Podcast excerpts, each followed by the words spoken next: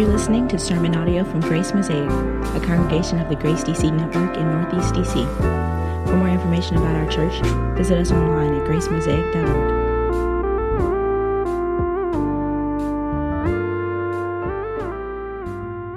Hello, Grace DC and friends. Pastor Glenn Hoberg here. Glad to be with you on this Sunday for worship. And today we'll conclude our series on the Holy Spirit. The final topic being the creativity of the Holy Spirit. Now, if there's one belief shared by many people, whether they're religious or non religious, it's someone, someone is responsible for all of this. The universe, the world, ourselves, some designer, some creator.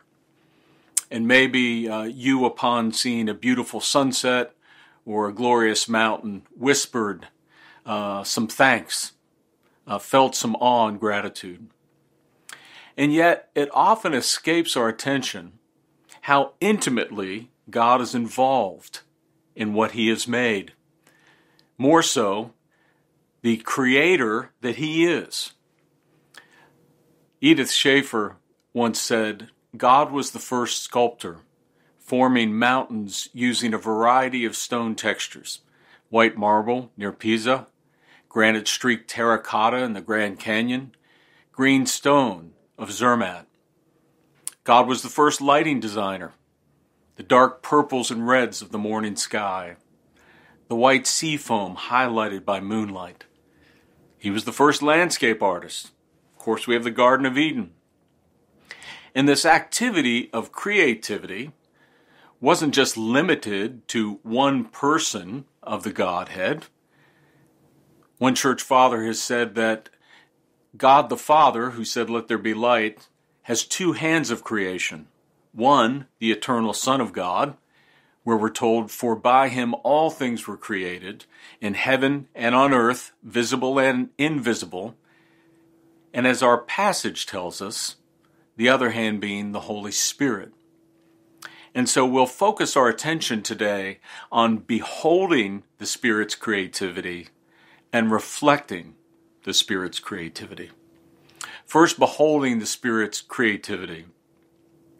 This past spring, uh, there was a bird nest under construction on the ledge of our front door. And uh, after a few failed attempts, it finally got established. And of course, the bird uh, had an egg in there. And uh, what would happen is we would open our door to leave. Uh, the bird, the robin, would fly and perch on the tree opposite our front door and just watch. Also, chirp a bit some alarms. Well, this is a picture of the Holy Spirit in the initial creation. We're told in the beginning God created the heavens and the earth. The earth was without form and void, and darkness was over the face of the deep, and the Spirit of God was hovering over the face of the waters. That word hovering is used to talk about birds that hover. The Bible tells us that the person who was present and executed the vision and the plans of the Father and Son was the Holy Spirit. One Old Testament scholar said, The universe owes its being to the Holy Spirit. Another writer has said, The Spirit is behind harvest and springtime, gravity and thermodynamics, general relativity and quantum mechanics. He promotes order and beauty in our world.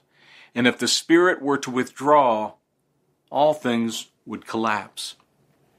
He is both co creator and sustainer and He is the one who empowers us who are small c creators. The Spirit is the one who empowers Bezalel and the others mentioned in this passage. In fact, this is the first time in the Bible we find the phrase filled with the Holy Spirit. Who would have thought? We might have naturally thought, well, it would refer to those who were praying or those that were preaching, or those that were prophesying, or maybe those that conquered giants. Not those that are drawing blueprints, or dyeing wool, or chiseling, or sawing. But that's the case, the first mention. And it's not a one off mention. Over and over in this passage, in a few other chapters devoted to the tabernacle, we find mention of the Spirit repeatedly, often coupled with the word skill. In Exodus 28, uh, we read, You shall speak to all the skillful, whom I have filled with the spirit of skill. The creativity of the Spirit is skillful. When we started Grace DC in 2003, and we were just forming our initial group uh, and began to worship, I had asked that uh, only if you had uh, studied or formally performed, maybe in a choir or professionally, uh, that only you would come forward to audition for the worship team. Now, this upset some folks offended some folks, but I wasn't saying that only professional musicians can make a joyful noise. Of course, they can serve the community. But what we see in the passage here is that the more we get to formal public worship, there is a higher standard of skill that ought to be expected. The Lord expected it. And it's not by chance that it was skill, it was filled with the Holy Spirit. The Lord expected the place of public worship to be a place where His skill was shining through us. Why? Well, because skill is related to beauty, and beauty is related to glory, and beauty and glory are related to God. In chapter 28 of Exodus, the Lord says to Moses, Make garments for the high priest, and they must be made for glory and beauty. Beauty is important to the Lord. Why? Because it's glorifying of Him. In Isaiah, we read, In that day the Lord of hosts will be a crown of glory and a diadem of beauty to the remnant of his people. Did you hear the relationship there between beauty and glory of God? In the case of the tabernacle and the temple, its creativity glorified the beauty of who God was, his relationship to his people, and his faithful love. Now, does that mean all creativity must be made for the purpose of worship in the church? Of course not. God created stars and beasts and even creepy crawly things, maybe even cicadas. And what did he say afterward? It is good. Creativity that is true and right and good glorifies God just the same, which means creativity that is false and ugly or poor does not glorify Him. For example, if we create stories that act like sin and evil don't exist, well, that's not true. Yet if we create stories where sin and evil get the last word and we leave out hope and love, well, that's not true either. The story, eh, the Bible is actually a wonderful example of a good, true, and right story because the Spirit both inspires us to see the, the tragic result of sin, but also the glory of redemption. And this leads us to the second point what it means to reflect the Spirit's creativity. Now, the Spirit's greatest creation is you and I, humankind. We're told that the man and woman were made in the glory of God's image, an image that can only be accurately and fully depicted by the diversity of race and ethnicity we find in the world, and also male and female. Each one, though, is given a role as a mini creator. We see this so clearly in kids, don't we? When our eldest daughter was just a toddler, uh, we had walked into her room and uh, we noticed that she had taken all the stuffed animals and tied their hands behind their back with a Lego with hair bands. And we said, Maddie, what, what is this? And she looked at us and her eyes lit up and she said, Backpacks. In her creative mind, she, she was doing this, giving all her stuffed animal backpacks. Now, in recent years, this native creative, uh, creativity has become more recognized. Uh, as neuroscientists do work, they demonstrate that creativity is not just for right brain folks, but it's a whole brain thing. And as people study work, they come to understand that creative creativity can be found in every field. And it includes activities far beyond playing guitar or painting a portrait.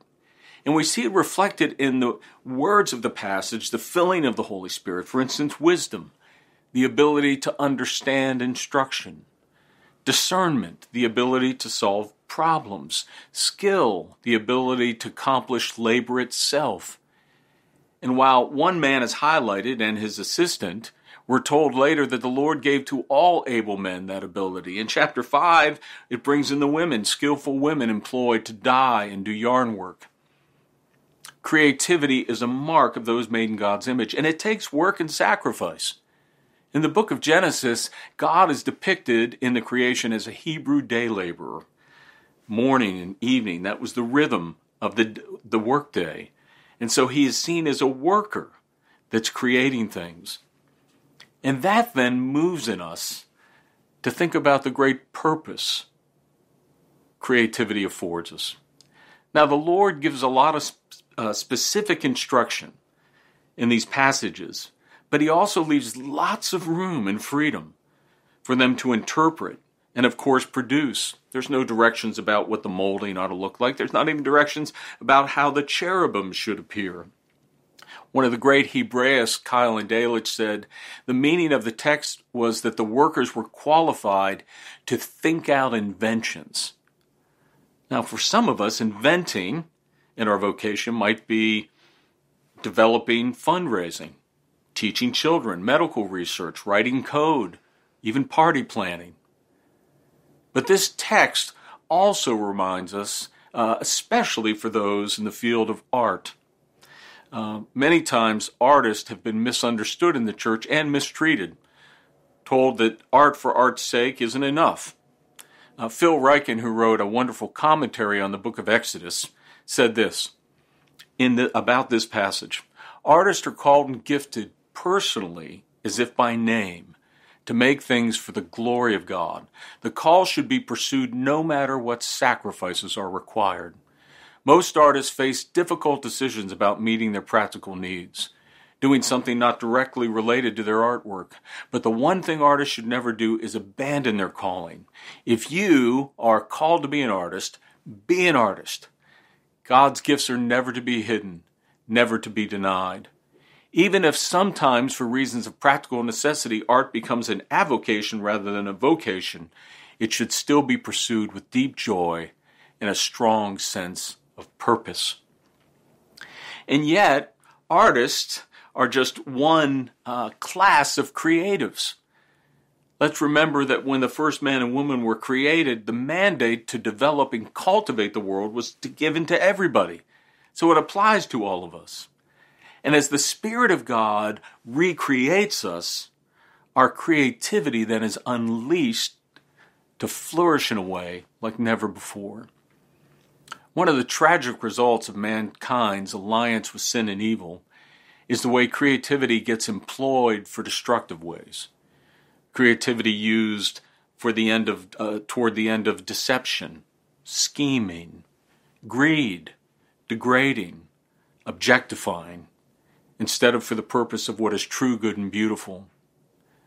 Each of us, you and me, has vandalized God's creation, the world, our neighbor, even ourselves. Yet the Lord just doesn't leave us on the garbage heap. The fact that beauty and glory endure in this world is a sign of grace. That God wants to lead us to Him so that we might come to see the most beautiful and creative act of His love in the gospel of Jesus Christ, where we're told the Lord Himself, the Creator, became a person in Jesus Christ, bearing our mortal, sinful, and temporal nature, wearing its shame and guilt. He became ugly to God for our sake. Why? So that he might wash us in righteousness, present us without spot and blemish, splendor before God's sight. So the reign of destruction would end, and the age of reconstruction would begin like never before. With the promise that one day It'll be so free and powerful, no eye could see or even hear or imagine what the creativity of God's people will accomplish.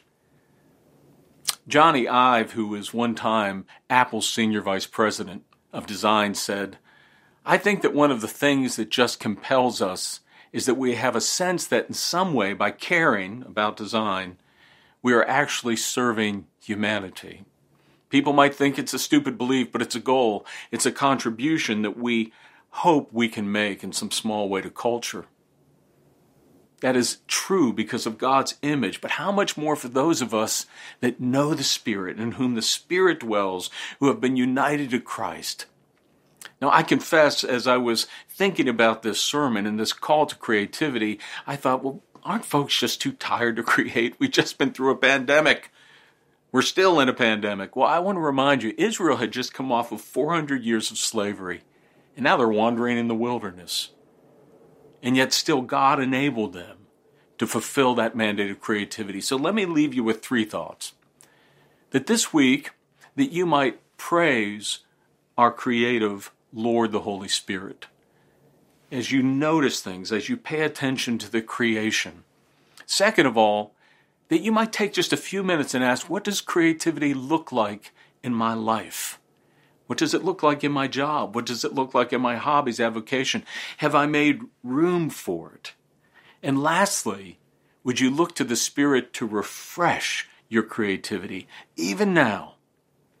Praise God for the Holy Spirit. Would you pray with me?